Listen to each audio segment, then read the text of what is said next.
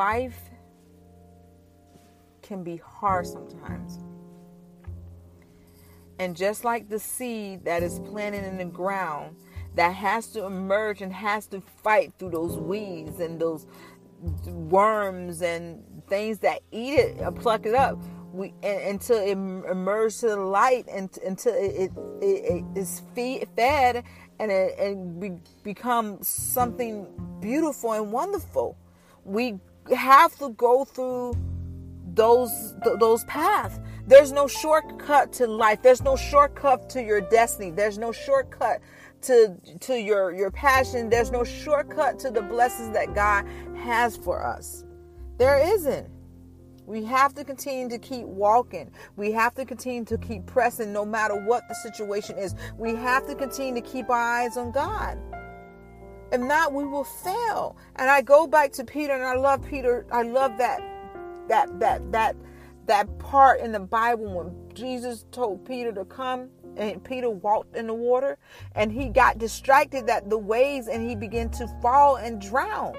And because he took his eyes off of God, and was focused on the things all around him, he got distracted. He got off track. And that's how we are. That's how I am at times. And some of you guys are too. No matter what people are saying about you, no matter what everyone else is doing around you, you do the right thing. You be you. You walk that path that God has for you. You're going to fall. You're going to stumble. You're going to look to your left and your right. It's okay, but just continue to keep moving. And I say this and I press this all the time because people are watching you, people are waiting on you, people are waiting on us. They're dying and waiting on us.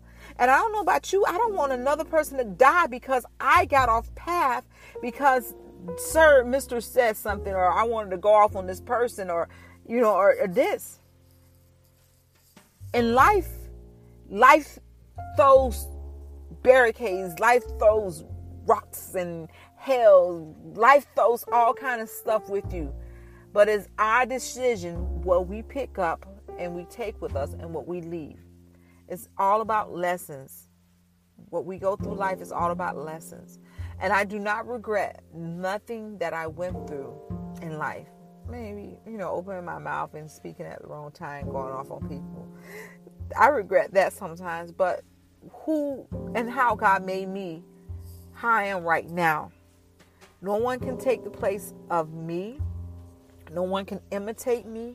And no one can be me, no matter how hard they try. I'm just something special that God made. I'm just a wonderful bowl of light shining brighter than the stars in the sky.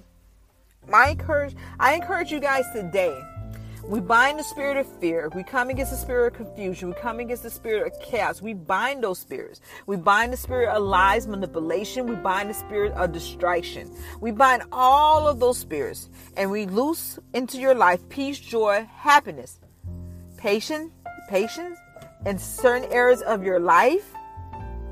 We pray over your life blessings. We pray that your homes are covered in the blood of the Lord. It is and your children are covered, your families are covered. We come against every sickness, disease that known been known to man on this earth.